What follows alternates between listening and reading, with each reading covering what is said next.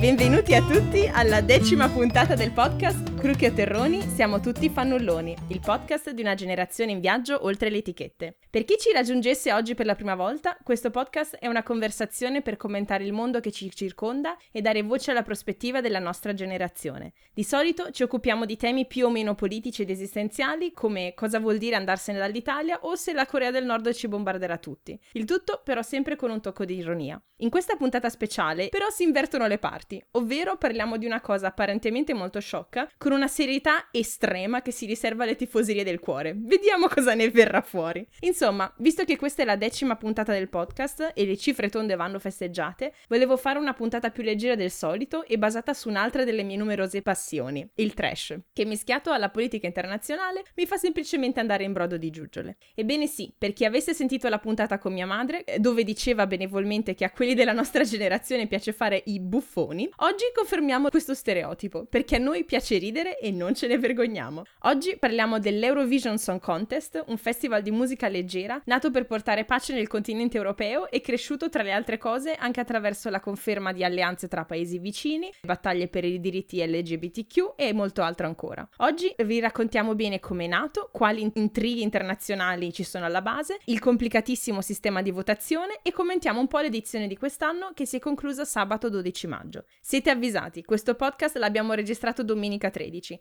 quindi gli animi e le impressioni sono ancora caldissimi. L'Eurovision, insomma, è un festival purtroppo poco conosciuto e seguito in Italia, cosa che magari approfondiremo durante la puntata, che io per prima ho iniziato a seguire da quando vivo in Germania, dove è un'occasione per amici e familiari di ritrovarsi davanti alla TV, urlare e fare il tifo peggio che allo stadio, infatti notate la mia voce un po' roca oggi, e fare scommesse o drinking game in base a quello che succede sul palco. Giusto l'anno scorso ho attaccato questa mania al mio interlocutore di oggi, Andrea, che a breve ti- vi parlerà un po' di come ci siamo conosciuti conosciuti e di sé. Però, prima di passargli la parola, una presentazione veloce mia per chi ci raggiungesse per la prima volta. Io sono Carmen, da Monaco di Baviera, ferrarese mezza napoletana, ormai tedeschizzata da sette anni a questa parte. Mi occupo di educazione civica e un nuovo fun fact su di me, giusto per farvi capire che non è che io ascolti solo musica dell'Eurovision, è che ho studiato musica per sei anni, quattro anni di mandolino e due di arpa al conservatorio e in generale adoro la musica di tanti generi diversi, quindi sì, per mettere le mani avanti.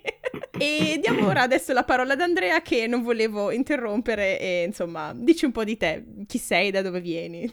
Ciao a tutti, mi chiamo Andrea, vengo da Torino, sono un arzillo 29enne ancora per 10 giorni. Ho vissuto a Monaco mentre facevo il dottorato e da sei mesi circa abito a Dublino, dove continuo a fare ricerca al Trinity College. Mi occupo di fisica, come circa metà delle molte conoscenze di Carmen, in particolare mi occupo di particelle elementari e di come interagiscono. Mm-hmm. In realtà però l'incontro con Carmen è avvenuto in occasione di una serata organizzata presso l'Istituto Italiano di Cultura uh, sul tema del referendum costituzionale del 2016. Ah, ok, sì, quella che avevo organizzato. Eh, in cui interveniva Sabino Cassese. Mm-hmm. E successivamente, come detto prima da Carmen, eh, sono stato introdotto al mondo dell'Eurovision Song Contest mm-hmm. nell'edizione dell'anno scorso, 2017. Questo quindi valga anche come un avvertimento per gli ascoltatori perché la mia prospettiva è pur sempre quella di un neofita, novizio della faccenda. Il che però immagino possa anche essere interessante perché insomma, complemento, ho un punto di vista un po' complementare probabilmente a quello di Carmen.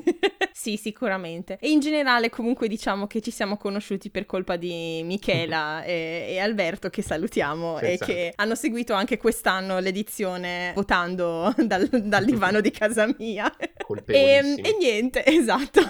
allora, niente, come annunciato, io stessa seguo l'Eurovision solo da quattro anni, però sono diventata una grande appassionata perché ho sempre avuto un certo amore per il kitsch, cosa che tra l'altro è molto legata anche all'umore nero e alla cultura popolare tedesca, quindi ci sta perfettamente. Poi, come dire, ho familiari in Svezia, Ciao Teresa, il cosa che aiuta ad apprezzare il festival visto che noi svedesi, tra virgolette, vinciamo spesso. Eh, se devo essere sincera, come sono venuta a conoscenza del festival è stata tutta colpa di John Oliver e di Concita Wurst. Prima avevo vagamente la percezione che il festival esistesse, poi sul suo programma Last Week Tonight, John Oliver, il comico britannico, ha fatto un pezzo sull'Eurovision del 2014 e mi sono entusiasmata. E quindi niente, nel 2015 l'ho visto interamente commentando con degli amici che all'epoca vivevano vivono tra l'altro a Dublino, dove stai tu ora. Parentesi aperta, ciao Paolo e Grego. E niente, abbiamo, avevamo questa chat eh, dove commentavamo le cose che succedevano e la cosa da lì è decisamente esplosa. L'anno dopo abbiamo invitato amici a casa a vederlo e quello dopo ancora abbiamo creato addirittura una tabella Excel dove segnavamo i nostri voti per i paesi per passare alla finale prima e per vincere poi. Insomma, la situazione ci è totalmente scappata di mano. Ma a parte questo entusiasmo fiammante, vogliamo spiegare bene che cos'è questo Eurovision Song Contest? Cosa dice Andrea? Ma sì, spieghiamolo bene. Però se posso faccio un piccolo appunto, visto che hai mm-hmm. tirato in ballo una, una, un, hai fatto una parentesi campanilista sul, sulla Svezia che vince spesso. allora, visto che abito in Irlanda, mi sono un po' documentato, ho scoperto che l'Irlanda ha un passato glorioso all'Eurovision, mm-hmm. perché è il paese con il maggior numero di vittorie, ha vinto per sette anni. Sì. E in particolare ha un certo Johnny Logan che ha vinto ben due volte, uh-huh. e, che è il record, apparentemente nessuno ha mai vinto. Sì, hanno anche il record di aver vinto tre edizioni di, di seguito seguito, cosa che esatto, nessun altro esatto. è ancora riuscito a fare. Negli anni 90 hanno vinto 5 volte, di cui 3 consecutive, e hanno anche mm-hmm. preso due secondi posti, quindi l'Irlanda era sicuramente il paese di punta negli anni 90, sì, eh, anche se sì. poi in anni più recenti sono un po' calati mm. eh, in quanta popolarità e, sì. e, successo. Assolutamente. Prima di iniziare a raccontare un po', diciamo, la storia dell'Eurovision, come è nato, come si è evoluto dal punto di vista dei paesi che partecipano, mi interessava chiederti, tu a una persona che non lo conosce l'Eurovision come lo descriveresti? O meglio, come spiegheresti perché ti piace, cosa ti entusiasma, insomma? Ma uh, mi scuso se metto un attimo le mani avanti, uh, forse non mi comprometterei tanto al punto da dire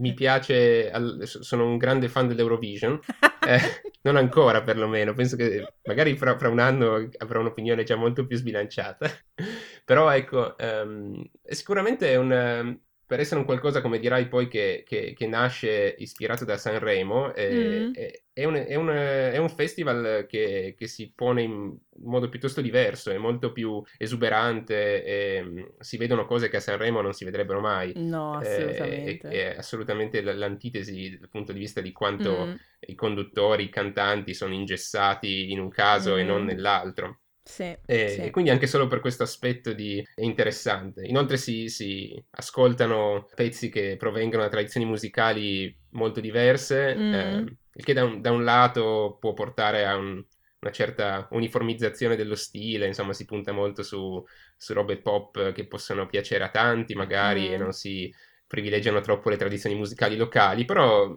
in ogni caso, in ogni edizione, immagino nelle due che ho visto è stato così, si, si, si sentono diversi cantanti portare pezzi in lingua, nella propria lingua, mm-hmm. eh, spesso anche mm-hmm. con musicalità locali e questo sicuramente è un fattore di interesse per me. Sì, sì, sono assolutamente d'accordo. Allora, per me l'Eurovision è sostanzialmente l'unione di politica internazionale e gusto per il kitsch, perché appunto uh, uno dei grandi giochi drinking game che facciamo è ogni volta che partono delle fiammate durante una canzone si beve o, o, cose che vanno a fuoco e cose di questo tipo, però sì appunto come dicevi è molto affascinante quando ci sono dei paesi che portano delle canzoni nella propria lingua, è interessante vedere eh, quando ci sono delle canzoni dal contenuto politico che portano avanti un, una serie di questioni, storie tipo, non so, nell'edizione ucraina di due anni fa eh, la, la Russia non ha partecipato perché la candidata che volevano portare per l'Eurovision aveva fatto un concerto in Crimea dopo l'annessione mm. e quindi l'Ucraina gli ha detto sto cazzo e, e, niente, ci sono tutte questa serie di, di, storie che sono molto interessanti, che influenzano anche il, il voto e mm, di cui comunque parleremo dopo. E poi se ben capito e... la stessa cantante ha partecipato quest'anno, giusto? Era, sì, era esatto, ragazza. esatto, esatto. E però esatto. Non, ha, esatto. non, ha, avuto accesso alla finale. No. Che no. forse è un, che forse c'entra nella storia della Russia. Esatto, esatto, perché la Russia è molto popolare eh, non solo perché ci sono tutti gli ex paesi della zona sovietica che tendenzialmente votano per la Russia, che è una cosa che non capisco, ma vabbè. Alcuni dicono che sia perché hanno una tradizione musicale simile, affine, e eh, visto che la Russia ha più possibilità di, di passare o di vincere, allora vergono i voti, diciamo, su quel paese, però insomma ci sono tanti modi di spiegarlo che non approfondiremo oggi, però sì, insomma, è molto interessante. Mm-hmm. E quindi si è visto oggi questa puntata de- versione dell'Eurovision del 2018 come il fatto che la Russia non sia arrivata in finale abbia dato molta più eh, libertà ai vari paesi dell'est che uh, hanno votato le cose più diverse e quindi il risultato era molto più imprevedibile di, rispetto insomma a quello che si pensava. E niente, partiamo però in maniera cronologica dalla storia dell'Eurovision, quindi come è nato e come si è evoluto. L'Eurovision Song Contest, chiamato anche solo Eurovision e spesso abbreviato in ESC, e precedente noto come Eurofestival, è una manifestazione musicale nata nel 1956, organizzata dall'Unione Europea di radiodiffusione con sede a Ginevra e ispirata, come dicevi tu, al Festival di Sanremo che ricordiamo risale invece al 1951.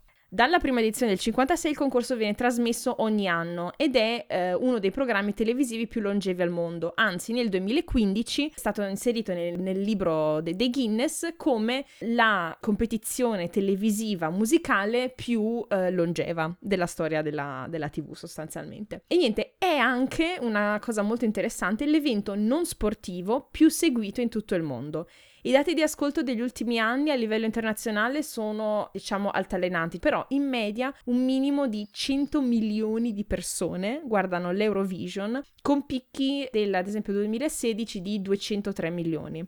Una cosa interessante dal punto di vista di quali paesi partecipano e diffusione mediatica e interesse è che appunto l'Eurovision Song Contest, per quanto eh, vi partecipano paesi principalmente europei, ma anche che si estendono fino alla Russia o fino a una volta partecipato tipo il, il Marocco, la Turchia, Israele partecipa molto spesso, diciamo comunque Europa più o meno affini o confinanti, è seguito da tantissimi paesi nel mondo, soprattutto l'Australia della quale parleremo più tardi durante questa introduzione, però è interessante notare che nell'agosto dell'anno scorso è stato confermato ufficialmente il lancio dell'Eurovision Asia Song Contest rivolto ai paesi dell'Asia Pacifico con la prima edizione prevista nel corso di quest'anno. Io non ho trovato altri dati a riguardo, però magari le posterò nella, nella pagina Facebook perché sarebbe interessantissimo seguire anche questa nuova versione dell'Eurovision in Asia. Comunque ci sono stati molti momenti importanti nell'evoluzione dell'Eurovision e non possiamo citarli tutti, ma um, quelli che secondo me sono stati più importanti sono appunto la prima edizione che si tiene nel, il 24 maggio del 56 a Lugano in Svizzera e eh, inizialmente pensa ci partecipavano solo sette paesi europei, che sembra un po' tipo la nascita dell'Unione Europea. C'erano i Paesi Bassi, la Svizzera, il Belgio, la Germania Ovest, la Francia, il Lussemburgo e l'Italia, quindi noi siamo come nel caso dell'Unione Europea, un paese fondatore. e inizialmente, cosa molto interessante, ogni paese portava due cantanti e quindi di conseguenza due canzoni, cosa che adesso sembrerebbe assurda perché ci sono talmente tanti paesi, 43 circa, che insomma non sarebbe possibile, dovrebbe durare un'intera settimana. Eh, nel 69, e questa è una data che mi piaceva citare per far capire anche l'importanza politica dell'Eurovision, eh, l'Eurovision del 69 si si tenne a Madrid e l'Austria si rifiutò di partecipare perché non voleva partecipare a una competizione in un paese governato da dittatura fascista. Mhm. Cosa molto interessante. Quindi anche dal punto di vista di, insomma, azioni di boicottaggio e cose di questo tipo. Ehm, seguendo un po' anche però in maniera anticipata l'espansione delle, delle strutture europee, negli anni 90 si assiste alla prima grande esplosione, diciamo, di partecipazioni, perché appunto nel 94 entrarono in gara per la prima volta dopo la caduta dell'Unione Sovietica Estonia, Lituania, Polonia, Romania, Russia, Slovacchia e Ungheria con una partecipazione record di 25 paesi. Interessantemente la Jugoslavia, dimostrando appunto anche la sua diciamo relativa indipendenza eh, rispetto all'Unione Sovietica, era presente eh, tra gli stati che partecipavano all'Eurovision già dal 61. Con questa esplosione di partecipanti, il, l'edizione del 94 fu piuttosto caotica e quindi nel 2004, visto che il numero di partecipanti continuava ad aumentare, viene introdotta una semifinale e nel 2008 viene introdotta una seconda semifinale perché nel 2008 c'era una un partecipazione record di 43 paesi per la prima volta. Interessantemente, fino al 2003 c'era un'unica serata finale, però c'era un processo di qualificazione che non veniva mostrato al pubblico sostanzialmente, eh, dove il, il, numero di partecipanti alla finale però era limitato a 23. Un'altra cosa dell'evoluzione del, dell'Eurovision è che dal 2000 viene introdotta la regola dei Big Four che poi diventeranno i Big Five, ovvero Francia, Germania, Spagna, Regno Unito e poi si è aggiunta l'Italia,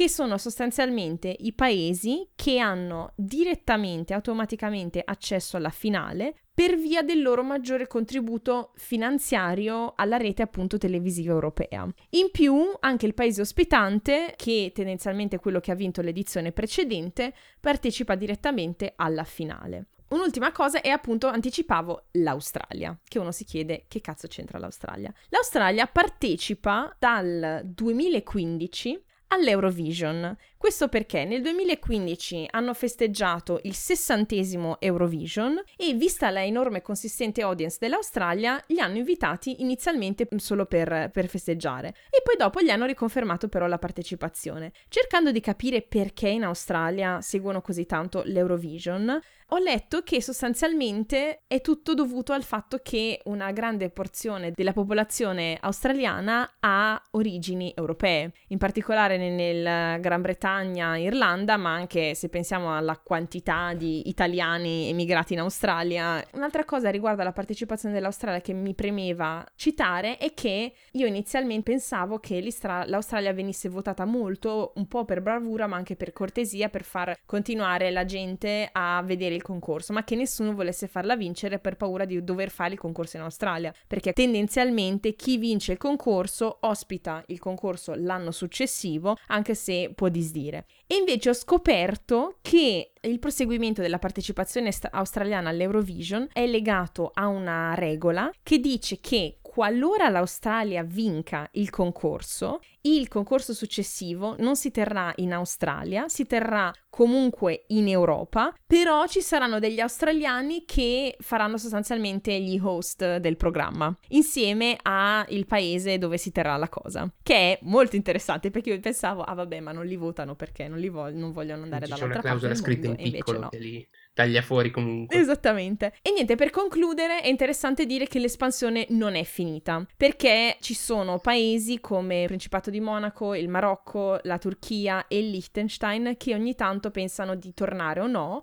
e altri paesi invece come il Kosovo e il Kazakistan che hanno mostrato interesse prima o poi a partecipare. E quindi, insomma, sarà una cosa che è costantemente in espansione, probabilmente ci saranno altre date importanti che descriveranno la storia dell'Eurovision e della sua evoluzione. Io non escluderei con sicurezza che la città del Vaticano prima o poi non alzi la manina e chieda di partecipare anche essa. Sarebbe interessante, immagino. Beh, scusa, com'è che si chiamava Sor Cristina? Eh sì, quella, quella di The Voice. siciliana. Eh, esatto, di The Voice. Scusa, sarebbe una figata. Io francamente sì. ci starei tantissimo città del Vaticano. Immagino già i ballerini vestiti da guardie svizzere con le alabarde. Oh, Fiamme e alabarde, sarebbe un un connubio stupendo. Oh, beh, ti immagini anche una cosa tipo le fiamme dell'inferno. Esatto, sì, sì, sì, è, è facile, poi uno fa tutti i riferimenti che vuole. Sì, sì, sì, la, la dimostrazione plastica dell'inculturazione della religione. Meraviglioso. Sì, sì. Meraviglioso, Attendo ci sarebbe tantissimo. Sì, anch'io sono, sono stralanciata. Eh, una delle domande che mi viene fatta più spesso quando parlo entusiasticamente dell'Eurovision è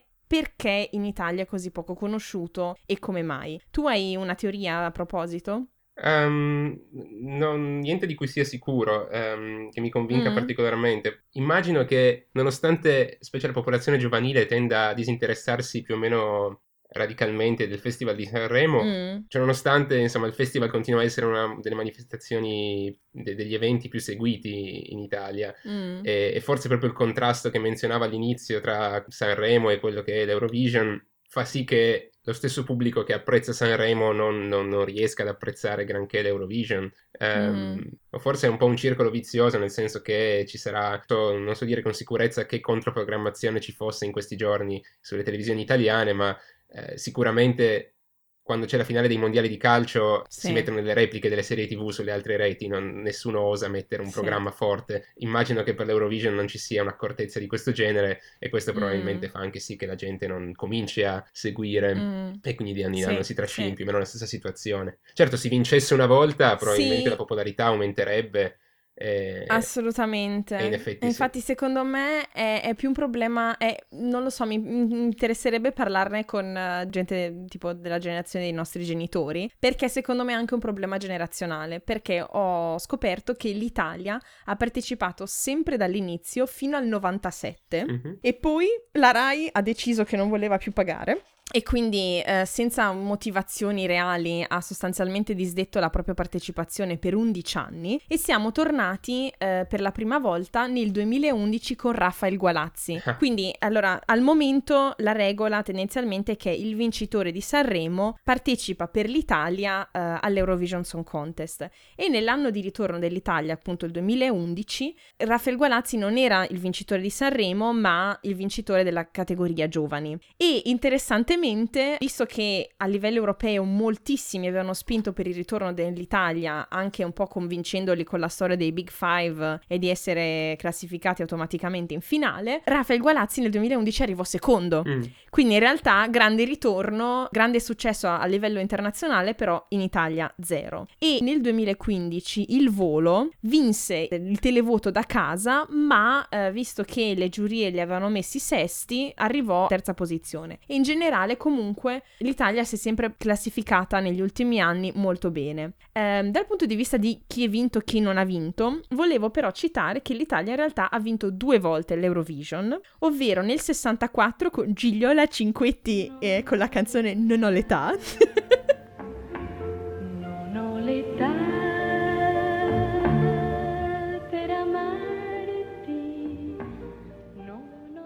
e nel 90 con Toto Cotugno e la canzone Insieme 92. Interessantemente, cosa che quando cercavo, che poi ovviamente sono finita in un rabbit hole di video su YouTube e cose varie, mi sono incazzata tantissimo perché appunto, come dicevi tu, la grande differenza tra Sanremo e l'Eurovision è che l'Eurovision alla- negli anni, inizialmente non era così, però negli anni si è evoluto come una cosa non proprio che premia le canzoni di qualità, ma è più una cosa pop un po', un po' strana, anche mm, se la canzone ha dei contenuti politici, eccetera, eccetera. Però nel 66 Domenico Modugno, cioè Domenico Domenico Modugno, arrivò diciassettesimo con zero punti, con una canzone che io personalmente trovo bellissima, che è Dio come ti amo. Cioè, allucinante. Modugno. Zero punti, zero titoli. e, e lo stesso anno ha, ha vinto, per fare capire che tipo di musica viene premiata, Udo Jürgens per l'Austria con Merci Cherie. Cioè, ci rendiamo conto. è un'altra cosa. Approfitto per fare un, un breve appunto sulla questione di zero punti Mm. ignominiosi. Ehm, ci, sono, ci sono ovviamente, o- o- non ogni anno, ma insomma è successo più volte che, che qualche, che qualche pezzo arrivasse ultimo a zero punti. Mhm. Ehm, facendo qualche ricerca ho scoperto che, o meglio, una delle mie coinquiline, che Mm. saluto, Giovanna, ha un legame parecchio stretto con l'Eurovision personale, nel senso che mi ha raccontato che suo papà ha partecipato come corista di No. eh, Celia Lawson in un pezzo che si chiama Antes do Adeus, Ok. di cui non mi ricordo l'anno perché stupidamente non me lo sono segnato. E comunque questa canzone portoghese, lei è portoghese, è arrivata effettivamente ultima con No. zero punti, però la sua pagina Wikipedia linka a un, a un sito in cui è raccolta una classifica delle migliori canzoni che hanno Ok. ottenuto zero punti, quindi quelle che come dire, più immeritatamente an- sono arrivate ultime con zero punti. E in questa classifica Antes do Adeus compariva al secondo Ok. posto, quindi era ritenuta una canzone che meritava ben di Una più di zero canzone, punti. sì. Eh, ciò nonostante, quel sondaggio non è che sia particolarmente attendibile perché mi pare raccogliesse opinioni di 180 sì, votanti. ma. Quindi davvero statisticamente Sì, irrilevante. comunque... E, e mi pare che Modugno non Esatto, esatto. sondaggio. Quindi- questa gente che odia l'Italia, che cazzo. Ehm, no, sono assolutamente d'accordo e infatti, sempre per ricollegare politica Eurovision, negli ultimi anni, ed è stata una grande sorpresa di- dell'edizione di quest'anno, la Germania si è sempre classificata molto in basso con 0, 2, 4 punti. In realtà, insomma, per questo spirito un po' antitedesco dal punto di vista del ah, la Germania decide per tutti all'interno dell'Unione Europea, adesso gliela facciamo ripagare durante l'Eurovision. E posterò poi nella pagina Facebook un articolo molto interessante dell'Independent dove si cerca di dare una risposta alla domanda eh, se sostanzialmente la Gran Bretagna è stata negli ultime edizioni penalizzata per via di Brexit e quindi sostanzialmente se eh, si tratta di un eh, voto contrario o semplicemente di un problema di qualità delle canzoni e di meccanismi interni. Comunque sì, la cosa dei zero voti è anche molto rilevante. Infatti di sera quando facevamo le nostre classifiche abbiamo detto ok, diamo punti a chi indovina l'ultimo classificato e i primi dieci. e a proposito appunto di punti, eh, vogliamo spiegare ai nostri ascoltatori e ascoltatrici come cavolo funziona il sistema di votazione? Ehm, diciamo, partirei dallo spiegare come funziona per la finale, nel senso Mhm. che è un pochino più trasparente, nel senso che c'è proprio tutta la pa- fa- parte finale della, della trasmissione in cui vengono contati abbastanza Mhm. uno per uno i, i punti, quindi è più chiaro, è più facile capire come funziona. In sostanza il voto è i- i- il numero di, di punti che ogni paese conquista sono ottenuti al 50% da, da- da voti dalle giurie nazionali e al 50% da un televoto. Mm. Ehm, per cui c'è una prima fase di attribuzione dei punti in cui ci si collega con eh, ciascuno dei 43 paesi, ciascuna delle 43 Mm. giurie dei paesi partecipanti. Esatto, perché ricordiamo che anche i paesi che vengono eliminati in semifinale poi possono votare Esatto, per par- la finale. partecipano al voto finale, il che ovviamente ha una grossa influenza. Mm. Ehm, queste giurie attribuiscono 10 punteggi, Mhm. sostanzialmente i, i punteggi da, da 1 a 10 a parte il 9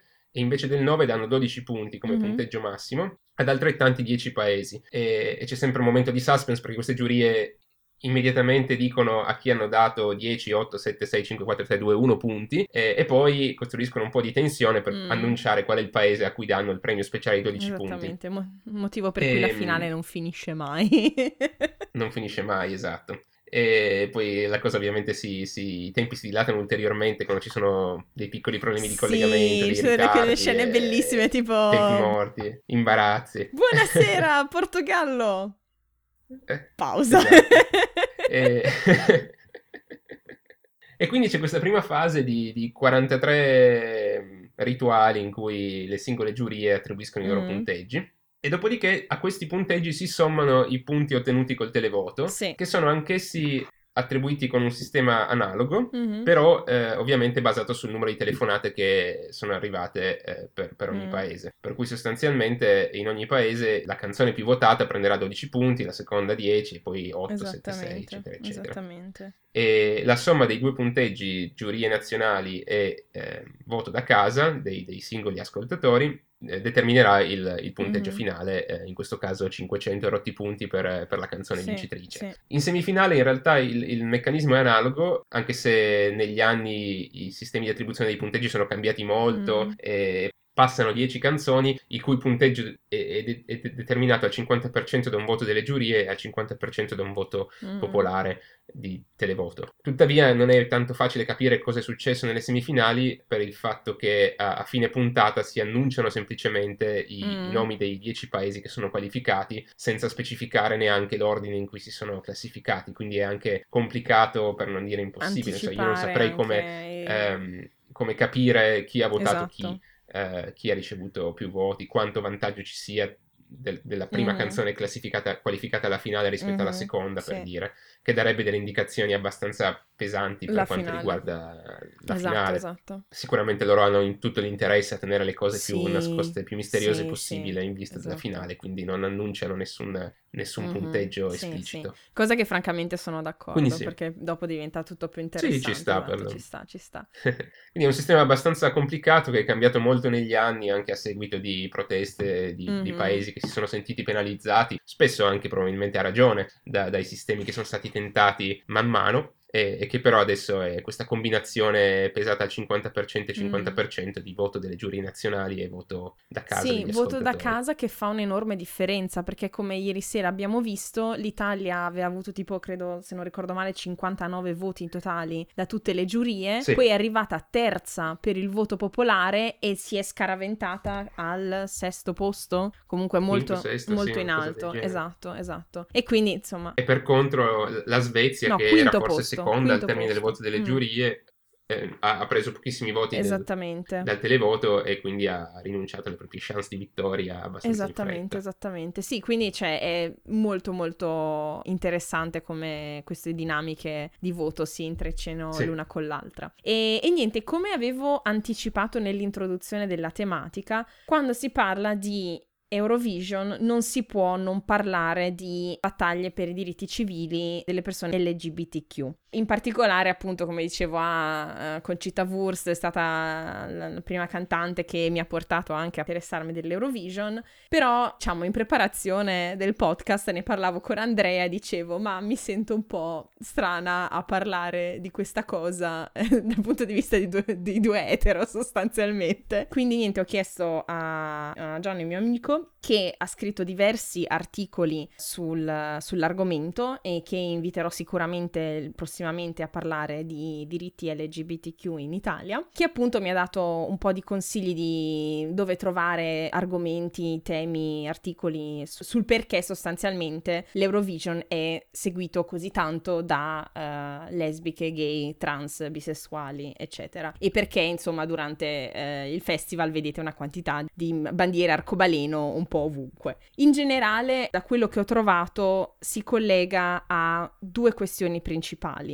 Da un lato ha iniziato ad avere un ruolo così importante negli anni 90, quando è stato introdotto il voto popolare e quindi eh, non solo le giurie potevano decidere sostanzialmente chi vincesse, chi no, quali canzoni, quali no, e dall'altro il fatto che indipendentemente anche dalla cultura dei paesi di, di provenienza, sono arrivate sul palco persone, tipo appunto eh, la prima persona trans che eh, ha partecipato all'Eurovision è stata Dana nel 98 per Israele. Lei ehm, in Israele era stata abbastanza uh, ostracizzata, per, ehm, cioè non volevano che sostanzialmente partecipasse per Israele, però appunto con uh, testo della sua canzone Diva, dove sostanzialmente uh, replicava più volte il fatto di essere una donna, è stata la prima volta dove appunto si è visto che una persona trans poteva partecipare all'Eurovision e usare il, il palco per portare avanti questioni di identità, questioni civili, simili. E quindi niente, io la tengo breve perché per quanto mi consideri una cosiddetta alleata, ehm, non mi sento in grado di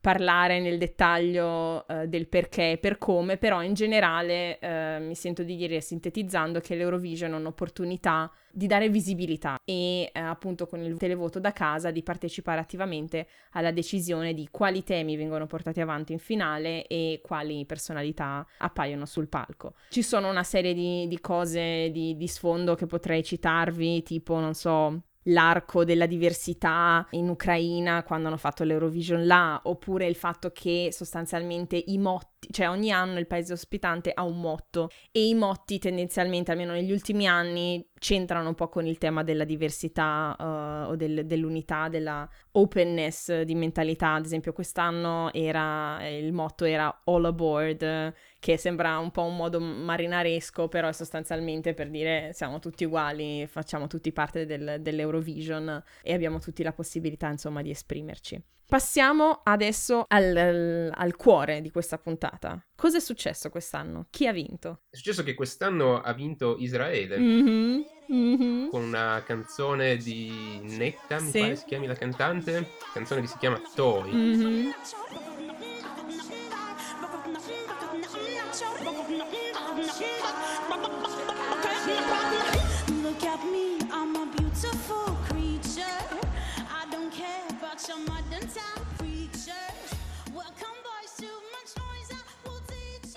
Beh, niente da dire, una performance pirotecnica assolutamente adeguata al contesto. E niente, onore al merito, bisogna riconoscere che la nostra comune amica Michela aveva visto lungo perché già più di un mese fa eh, aveva segnalato questa canzone come canzone che aveva notevoli chance di, Mm. di vittoria, insomma. Esatto. E così, e così è stato Sì, effettivamente. Adesso non so dire la statistica se, se sia la prima volta che Israele vince l'Eurovision. No, non credo. Ehm, no, no, no. Israele ha vinto, ha no, vinto però- più volte. Però è interessante, secondo me, più che altro vedere appunto il contesto politico di questa canzone. Perché allora è una canzone completamente assurda. E io extra per questa puntata ho creato una playlist sul canale YouTube collegato al, al podcast dove potete vedere poi i video dei vari, ehm, delle varie canzoni che citiamo. Quindi non vi preoccupate, c'è questa cosa strana di parlare e, e sentire un audio che ti descrive qualcosa che però è molto più visuale. Ma vabbè.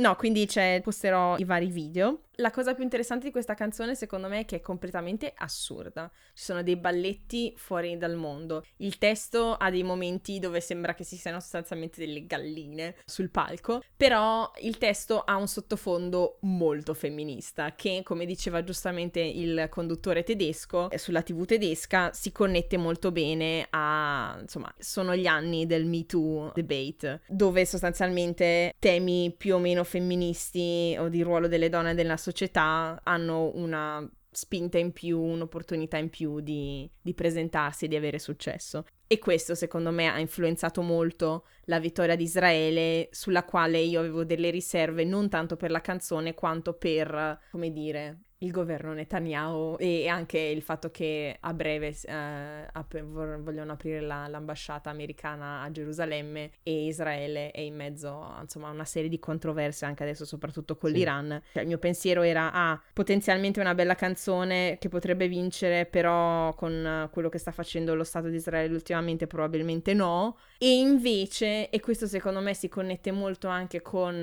la cosa che dicevo prima di chi segue l'Eurovision sono persone che tendenzialmente sono molto più animate da non ideologie, ma posizioni progressiste, aperte e chi se ne frega e quindi hanno dato più importanza e rilevanza al tema della canzone che al paese di provenienza, secondo me. Sicuramente però è un risultato non banale perché in particolare Israele non appartiene, o non appartiene a, nessun- a nessuna cerchia di paesi Mm. che sistematicamente tende a dividersi i Esatto. voti e, e io voto te, tu voti me, Esatto. eh, dando tanti punti l'uno all'altro. Mm-mm. E quindi eh, è stato in particolare sorprendente il fatto che anche nel voto della giuria Sì. Israele avesse ottenuto un ottimo risultato e quindi fosse assolutamente in gara anche prima del voto popolare per vincere la gara in definitiva e come, come poi è stato. Mm. Tra l'altro menziono rapidamente il fatto che queste cerchie di paesi che tendono a votarsi eh, reciprocamente, caso classico sono i paesi scandinavi Mm. piuttosto che paesi del blocco est Sì, europeo, paesi- Russia con Mm. repubbliche baltiche, cose del genere, e in misura minore Grecia e eh, Cipro, l'Italia con la sì. Spagna, per dire. Grecia e Cipro in realtà sono due dei, dei paesi più correlati Mm. in termini di voti scambiati. Sì. Su questo tema qui delle- del- dei paesi che, che fanno comunella c'è una letteratura scientifica, Ah, eh, sì? cosa che potrebbe sembrare fuori luogo, ma, ma in realtà esiste ed è anche abbastanza corposa.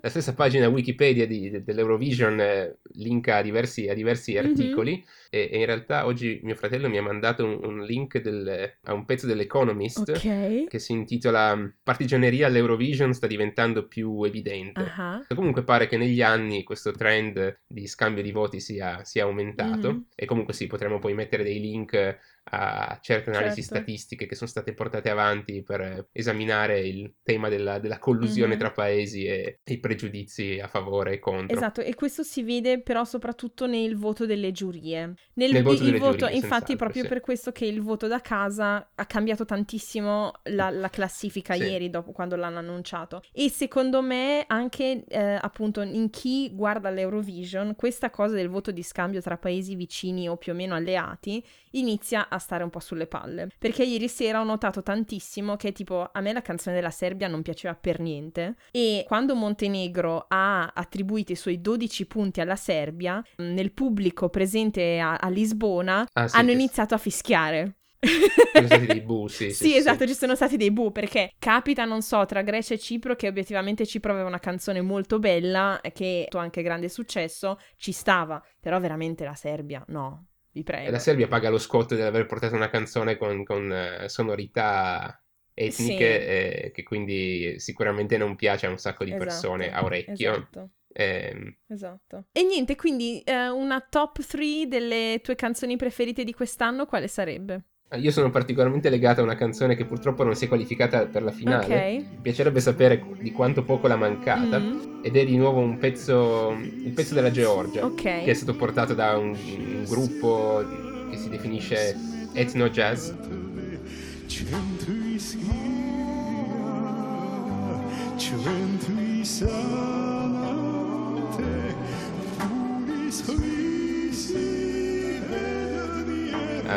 quindi sì, un, un po' etnico, e Trovo che fosse, era una canzone che parlava di fratellanza e, e musicalmente mi piaceva Mm. molto. C'erano questi tre cantanti che eh, costruivano le armonie interessanti. Mhm. Era una canzone secondo me bella musicalmente, Ma non eh, adatta ero abbastanza sicuro che non avesse Esatto. chance perché era chiaramente abbastanza perpendicolare come stile a pop, eh, fiamme da tutte le parti, Mm. esuberanza, eccetera, eccetera. Però loro erano, erano bravi secondo me. Sì, sì. E, e invece pezzi più, più da Eurovision eh, che mi hanno preso, ehm, ho apprezzato il- il- la canzone della Repubblica Ceca. Ah, sì, sì, Lipster.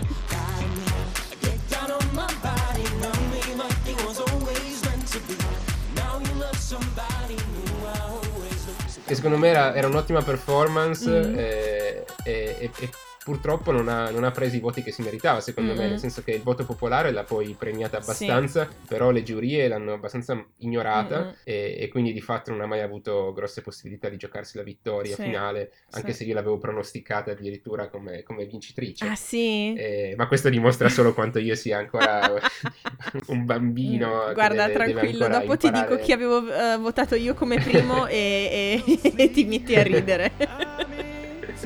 È una terza canzone che, che mi sembrava piacevole e, e anche bella la performance del, del cantante, è quella austriaca. Mhm, sì, assolutamente. Eh, Nobody But You di Cesar Sampson, il tizio di colore dell'Austria sostanzialmente.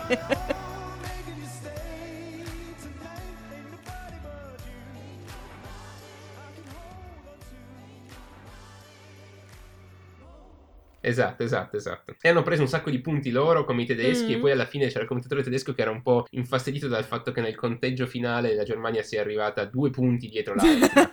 su, su una scala, insomma, Israele ha vinto con 500 rotti punti, Sì. quindi si sta parlando di avere i due punti su, su- su centinaia, Sì. ne hanno presi entrambi più o meno 300 mi Mm-mm, pare. mm-mm. Eh, quindi deve avere una differenza sottile, però l'Austria è stata davanti e il commentatore tedesco ha accusato un po' il colpo. Sì, sì. È stato divertente. Mi hai un po' rubato le mie tre perché eh, l'Austria Eh. sicuramente è una canzone, diciamo, che ho apprezzato perché era genuinamente bella, però sapevo che non avrebbe vinto. Eh, quella che ha vinto, Toy di Netta, eh, l'avevo messa nella mia top 3 perché mi piaceva molto, era molto assurda e, e orecchiabile, anzi stamattina mi sono svegliata con quella in testa, quindi ho detto cazzo adesso come faccio a togliermela dalla testa. Ehm, un po' per affinità scandinava mi è piaciuta molto quella della Norvegia, That's How You Write a Song. Believe in it and sing it all day long. Step two, just roll with it. Qui l- l'autore, il giovane violinista Alexander Rybak, in realtà aveva già vinto l'Eurovision nel credo 2009 e io in realtà la Norvegia l'avevo messa come vincitrice, non è arrivata neanche nelle top 10, è arrivata credo quindicesima esattamente. Io in realtà l'avevo messa quarta o quinta, Mm. quindi anche mi aspettavo quel fatto che lui aveva esperienza ed era Esatto. evidentemente un- uno, uno bravo e, e Sì. che anche così esteticamente piace. Esatto, io, eh, io- io pensavo anche pone che ottenesse tutto. anche dei voti politici dall'est perché lui è di origine bielorussa e quindi mi ero Ah. fatta tutto il viaggio, ah sì, sicuramente loro lo voteranno e così di questo tipo. Ci stava, e, ci e mi piaceva tanto perché mi ricordava come tipo di canzone dal punto di vista di tema, che è appunto come scrivere una canzone, mi ricordava un po' eh, la canzone mononota degli Eli, che secondo me se avesse vinto Sanremo sarebbe stata la perfetta canzone da portare all'Eurovision. E niente, evitando l'Austria, eh, direi invece che la mia terza canzone preferita è quella portata da- dalla Moldavia, My Lucky Day dei Doredos.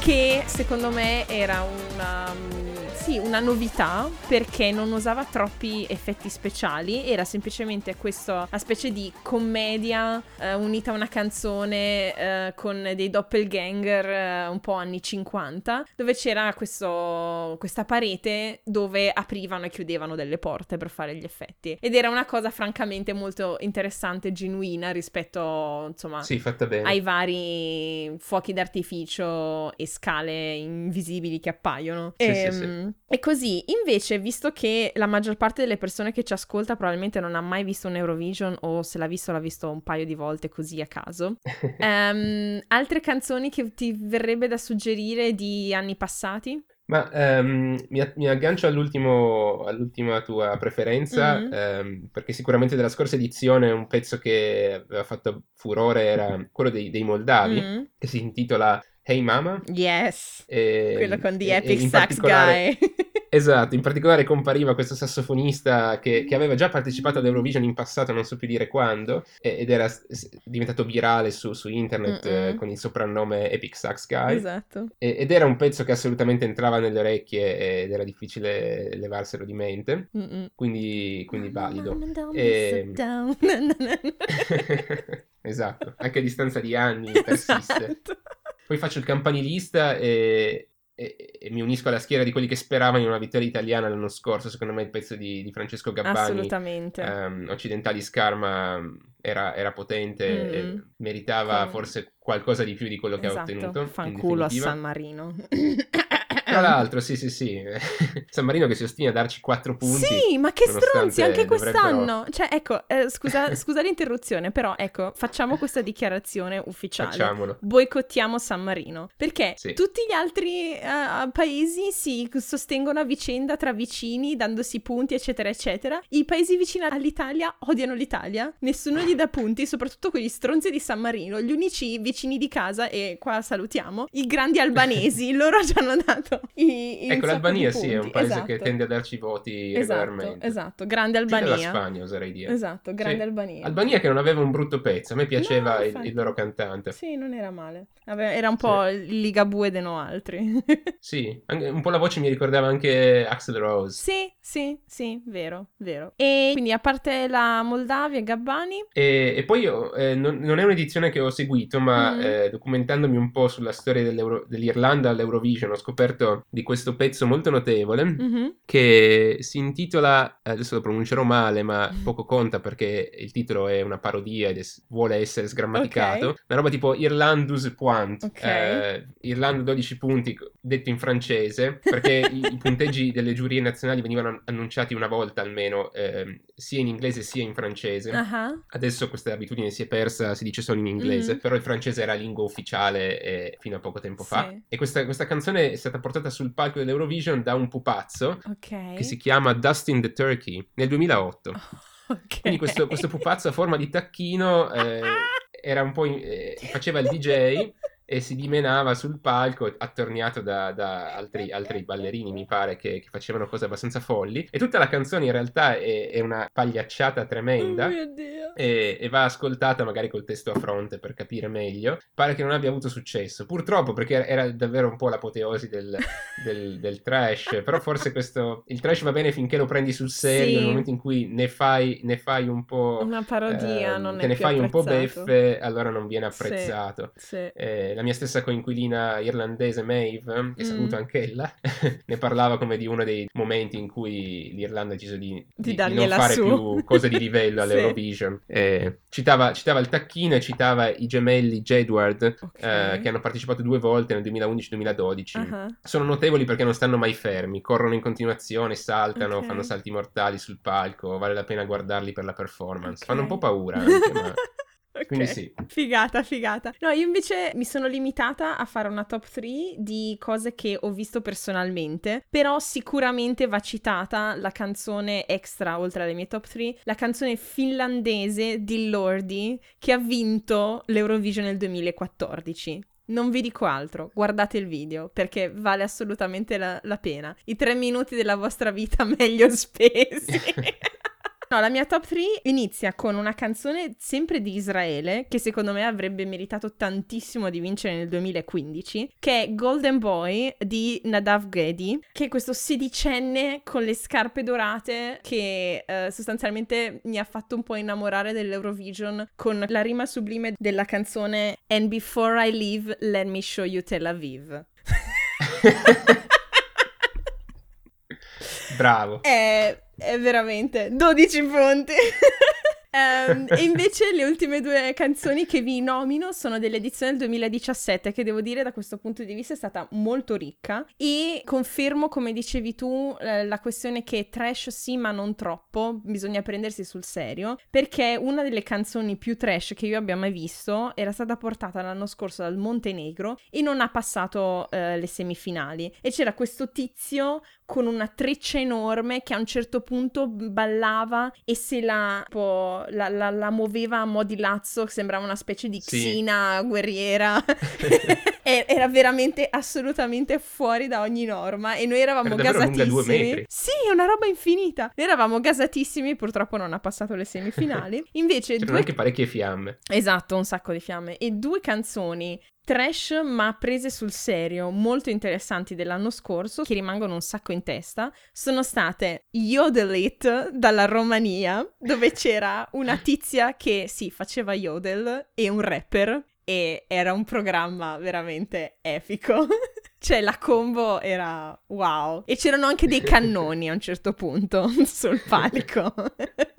Della serie Parliamo delle armi. Esattamente, della serie l'Eurovision eh, contribuisce alla condivisione di cultura e, e di identità europea e pace nel continente, però portiamo i cannoni sul palco.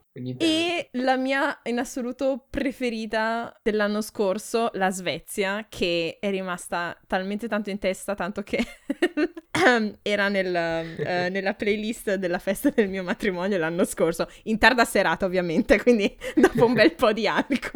È la canzone svedese I Can Go On di Robin Bengtsson, dove c'era appunto il cantante che aveva questa mossa di tenere tipo per fare una specie di ok e farlo, farselo scivolare dal lato mentre diceva la frase You're freaking beautiful. E, e- e c'era lui con i suoi ballerini che facevano una cosa tipo ok go sui tapis roulant eh, muovendosi, cioè era vabbè insomma la vedrete esatto, molto ammiccante come del resto anche Molto la Svezia ammiccante. di quest'anno. E quindi sì insomma tanto amore per la Svezia e, e grande passione Questa, insomma, voleva essere una puntata introduttiva per tutti quelli tra di voi, e siete in tanti, che non sanno che cosa sia l'Eurovision o l'hanno a malapena sentito nominare. Ma si potrebbe parlare, come vedete, per ore di questo concorso musicale. Se volete sentire le risposte a domande esistenziali che amici e conoscenti ci hanno rivolto, quindi di approfondimento, potete trovarle su patreon.com slash tuttifannulloni, dando una piccola donazione per contribuire al miglioramento del podcast. E per tutti gli altri invece passiamo alla prossima rubrica.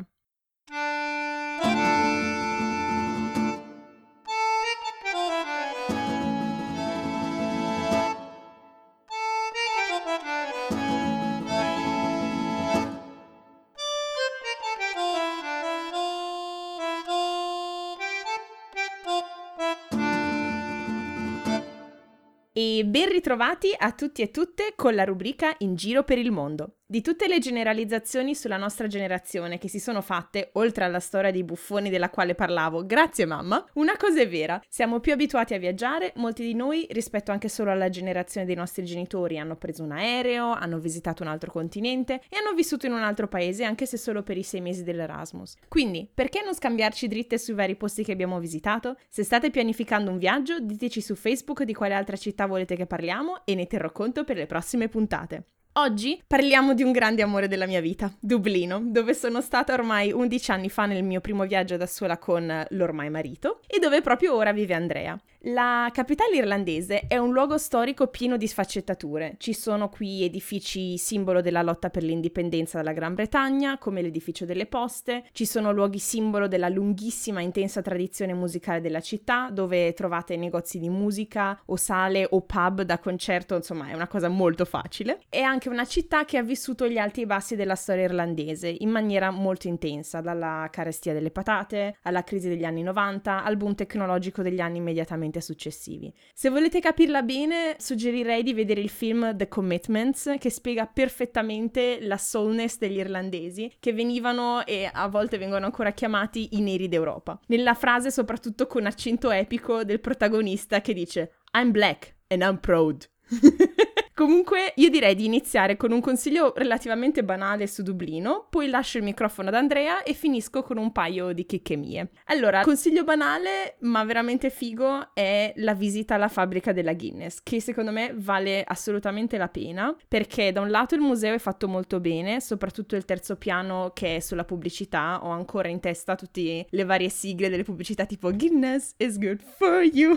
e niente, la cosa figa è che ha la forma di una pinta di birra, dove all'ultimo piano, che sarebbe quindi la schiuma, c'è un bar circolare con una vetrata enorme dove si vede la città dall'alto e secondo me solo per quello vale una visita. E niente, tu avevi invece un consiglio relativamente collegato alla Guinness, vero Andrea? Sì, che è anche collegato al luogo in cui lavoro, cioè il Trinity College, Mhm. ehm, dove c'è una biblioteca storica, in particolare una, una sala appartenente all'ala più antica della biblioteca del, del Trinity, Mhm. che è molto interessante da visitare ed è praticamente al primo piano in un edificio in cui c'è anche una interessante mostra su un, un manoscritto antico che si chiama Book of Kells, Mm. una copia dei Vangeli che è stata ritrovata in, in territorio irlandese insieme ad altri manoscritti dello stesso tipo più o meno. Ok. In particolare questa biblioteca è interessante perché pare che sia la più grande del mondo nella categoria biblioteche con un solo ambiente, una sola stanza, Ah. ed è effettivamente molto impressionante bello. Entrarci e vedere queste scaffalature a destra e sinistra su due piani completamente ricoperte di libri. Mm. Pare tra l'altro che questa biblioteca sia stata mh, di ispirazione per i creatori di Star Wars, eh, dovrebbe comparire in qualche film della saga nella- Eh sì. nella- nei panni di una biblioteca Jedi. Purtroppo io Ok, non sono figo. abbastanza esperto da poter dare riferimento preciso, ma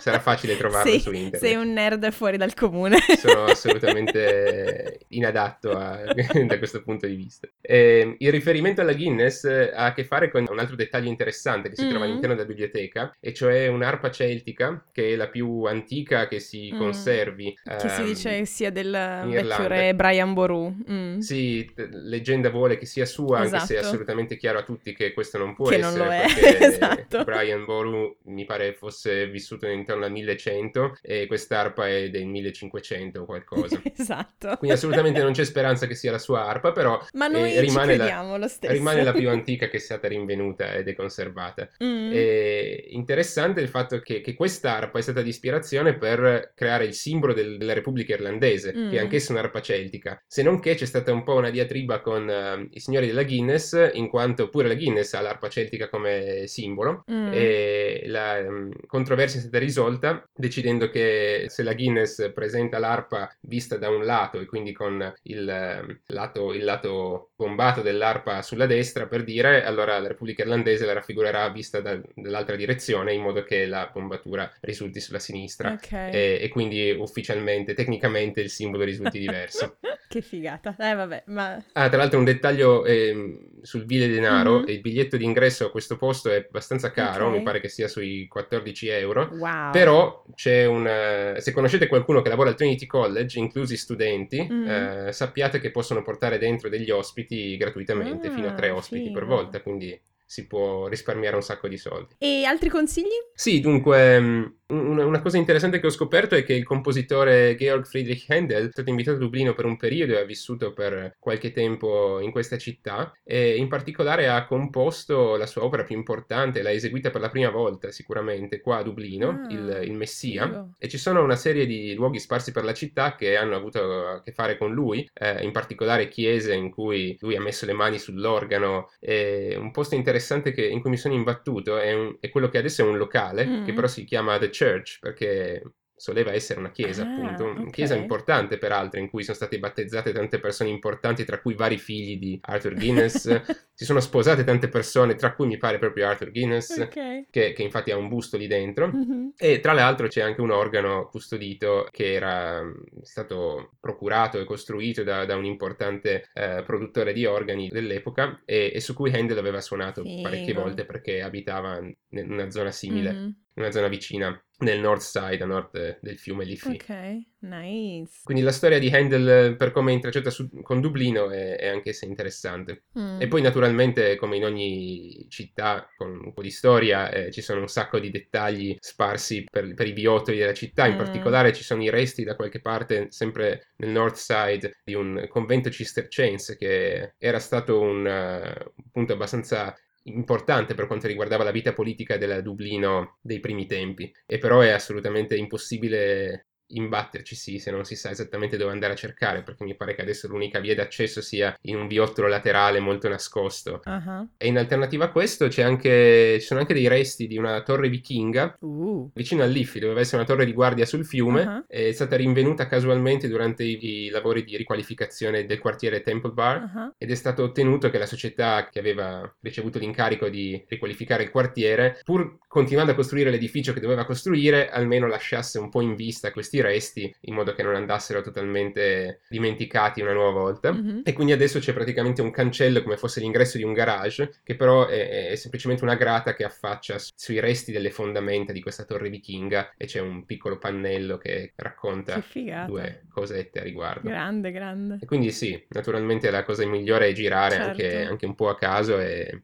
Certo. E riguardo, eh, come dire, tradizioni musicali di Dublino, hai qualche consiglio di dove andare a sentire concerti? o- Sì, ho, ho, mm, un paio di locali da consigliare in cui sono stato. Eh, per quanto riguarda la musica tradizionale, uno dei posti più famosi e più noti della città è un pub che si chiama The Cobblestone, Mhm. che si definisce interessantemente a drinking pub with a music problem, che è molto Ah, carino. Yeah. È, è piccolo, e- però questo contribuisce all'atmosfera familiare. E ci sono appese alle pareti un sacco di reperti e non so, la prima pagina del giornale del giorno seguente, le- l'esplosione che ha fatto crollare la statua di Nelson, che adesso è sostituita da un, da un pilastro che si Ok. chiama The Spire, Ah, eh, alto 120 metri. E, e c'è la prima pagina del giornale di quel giorno, che è che interessante. figo, che figo. poi c'è un altro pub che si chiama Doyle's, dove Mhm. ogni martedì sera si tengono da quasi 20 anni, ormai 19 e poco più, Mhm. le Ruby Sessions.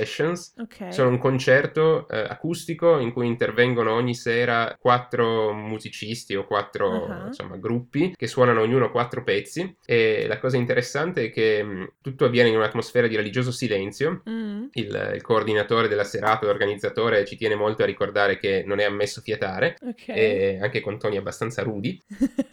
E l'idea è quella di portare all'attenzione del pubblico dei giovani che stanno emergendo sto- o sono Mm. appena emersi, insomma non sono ancora artisti affermati, però Mm. pare che di lì siano passati nomi grossi, tra cui quello di Ed Sheeran, niente poco di Ok. meno. E niente, io vi tiro fuori invece dalla valigia della memoria, diciamo, tre delle cose preferite che mi ricordo di Dublino e che ho controllato ci sono ancora tutte. La prima è che in generale Dublino è una- è una città molto verde, i parchi di Dublino sono bellissimi, però se dovessi dirvi il mio preferito sarebbero gli Ivea Garden, eh, dove c'è tra le altre cose una cascata a caso e una statua colorata di Oscar Wilde che viveva nella casa di fronte a questo parco. Quindi questo lo, lo consiglierei. Poi, vabbè, in centro c'è il St. Stephen's Green, ce n'è uno enorme che non mi ricordo si chiama tipo Phoenix Park o qualcosa del Phoenix genere. Park. Esatto, attaccato a- alla fabbrica della Guinness. Ce ne sono tantissimi, insomma, è una città molto verde. Per quanto riguarda i musei, invece, quello più inusuale che mi è piaciuto di più è il Museo degli scrittori irlandesi, dove scoprì all'epoca l'esistenza dell'autore Flann O'Brien, autore del libro in italiano si chiama Una pinta di inchiostro irlandese. E nelle note del podcast vi metterò il link se lo volete leggere. Ed è tipo una storia dentro la storia dentro la storia, dove ci sono i personaggi di una storia che entrano nell'altro livello meta. È una cosa completamente assurda e bellissima, che racchiude molto quello che è lo spirito irlandese. Poi ovviamente se vogliamo essere molto letterati, a Dublino eh, ovviamente è dove c'è l'Ulysses di, di Joyce e quindi ci sono anche, non so, i Bloomsdays eh, dove si segue il protagonista eh, nei vari, ci sono i posti dove eh, il protagonista dello Ulysses va, tipo una serie di pub, eccetera, eccetera. Però quello diciamo più conosciuto mi piaceva dare luce a questa cosa un po' più, insomma, meno conosciuta. E niente, notate che potrei parlarvi per ore di Dublino, ehm, però la rubrica bisogna cercare di tenerla breve. E un ultimo posto che mi verrebbe da consigliarvi dal patita del tè dal punto di vista di bere e mangiare è eh, un posto molto centrale vicino al castello di Dublino che si chiama Queen of Tarts. È come andare a bere il tè dalla nonna, perché ci sono, non so, le tazze e le teiere sbecchettate e delle torte spettacolarmente buone. E quindi niente, anche tu Andrea, se non ci sei ancora stato, te lo consiglio tantissimo. E In con- realtà, secondo il tuo consiglio, ci sono stato una volta Mhm. e, e ho apprezzato molto. Ok. Mi sono anche reso conto del fatto che può essere relativamente complicato entrare, bisogna magari aspettare un Ah. tot, eh, perché ovviamente è un posto molto frequentato, Ok. però vale la pena. Ok, allora si vede che cioè, il col passaparola è diventato più famoso di quando c'ero andata io. Ups, sono colpevole. Ci sono ben due negozi adesso, molto vicini Ah, tra loro. figo, Uno grande. sul- su Dame Street, che penso sia quello, Ah, forse il primo che è stato aperto, Sì, che è molto sì, piccolo, esatto. e uno un po' più grande su una via laterale in discesa. Ok, grande, sono stracontenta per loro, se lo meritano un sacco. Fantastico, bene. E, e con questo direi di passare alla prossima rubrica, grazie.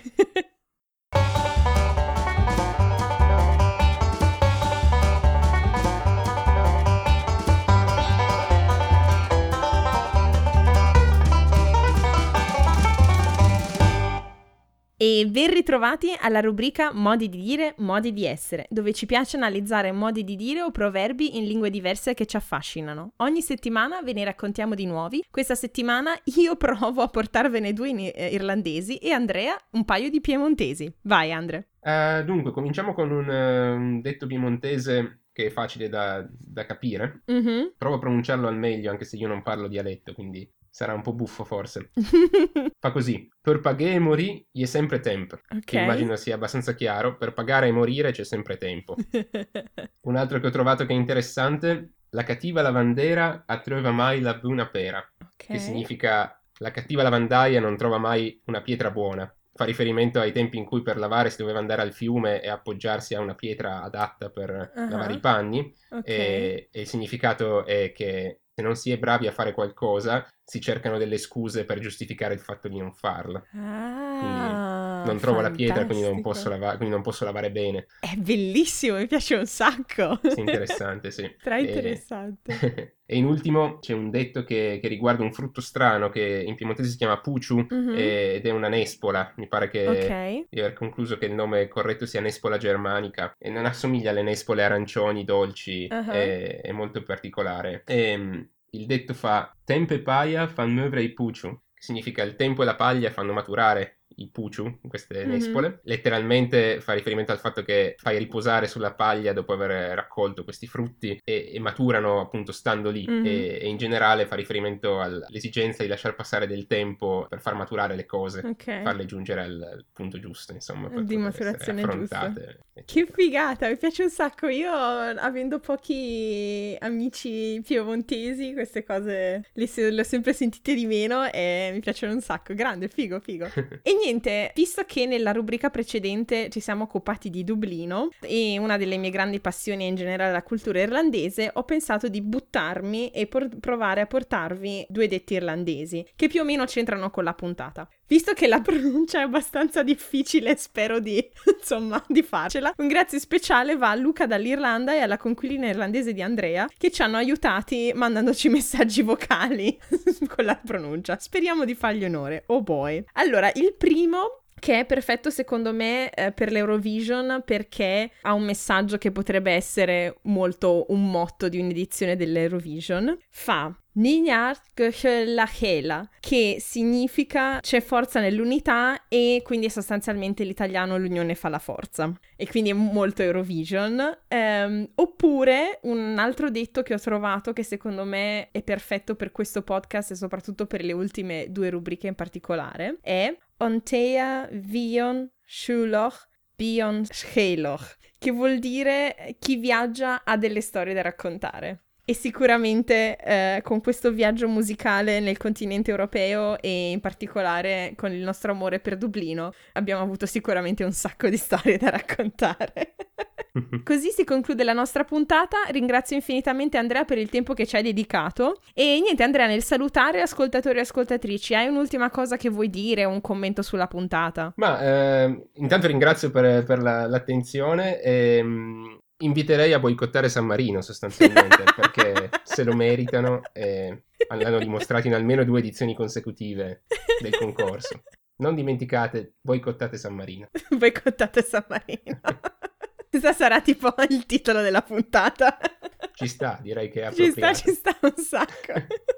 Ok, e niente, prima di concludere volevo dare i premi per la puntata precedente. Quello per la partecipazione va ad Esther e a Chiara che hanno ripostato la puntata e fatto commenti interessanti a riguardo e ad Albi che è stato il mio primissimo Patreon. A tal proposito ci tenevo a ringraziare in particolare Ricky che ha fatto una generosissima donazione a livello mamma o nonna. Niente, sono sinceramente commossa della fiducia e dell'incoraggiamento datomi da te e da tutti gli altri che hanno contribuito finora. Grazie al vostro contributo posso reinvestire tempo e soldi nel podcast per migliorare sempre di più la qualità e la quantità delle puntate. Se con- volete contribuire anche voi e siete curiosi dei premi che vi arriveranno in cambio, visitate la pagina www.patreon.com slash tuttifannulloni. Grazie in anticipo per ogni contributo. Se state ascoltando questo podcast quando esce lunedì mattina, spero siate arrivati nel frattempo al lavoro, se no tenete duro che il pendolarismo prima o poi finisce. Per domande o commenti visitate la nostra pagina www.facebook.com slash tuttifanulloni o scriveteci alla mail tuttifanulloni-gmail.com e ricordate, vale sempre la regola del rispetto e della critica costruttiva. Siate il vostro lato migliore è solo così che le cose cambieranno davvero. Se volete consigliare il podcast ad amici o familiari, ci trovate su SoundCloud e sulla maggior parte delle app dove si ascoltano podcast, quindi iTunes, Podcast Republic, Pocket Cast, Stitcher, eccetera. Questo podcast è prodotto e curato da me, Carmen Romano, e nella prossima puntata parleremo con Anna di immigrazione e razzismo in Italia oggi. Tutte le musiche sono di Kevin MacLeod del sito Incompetech. Buona settimana a tutti e ci sentiamo tra due lunedì. Alla prossima!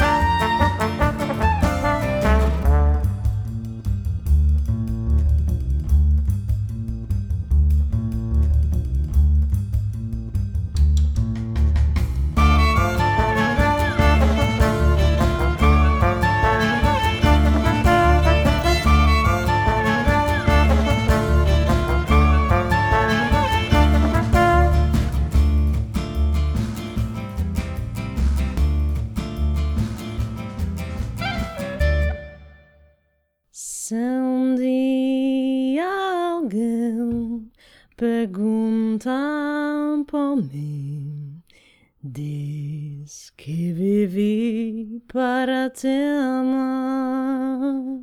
Antes de ti só existi, cansado sem nada perder. Carmen?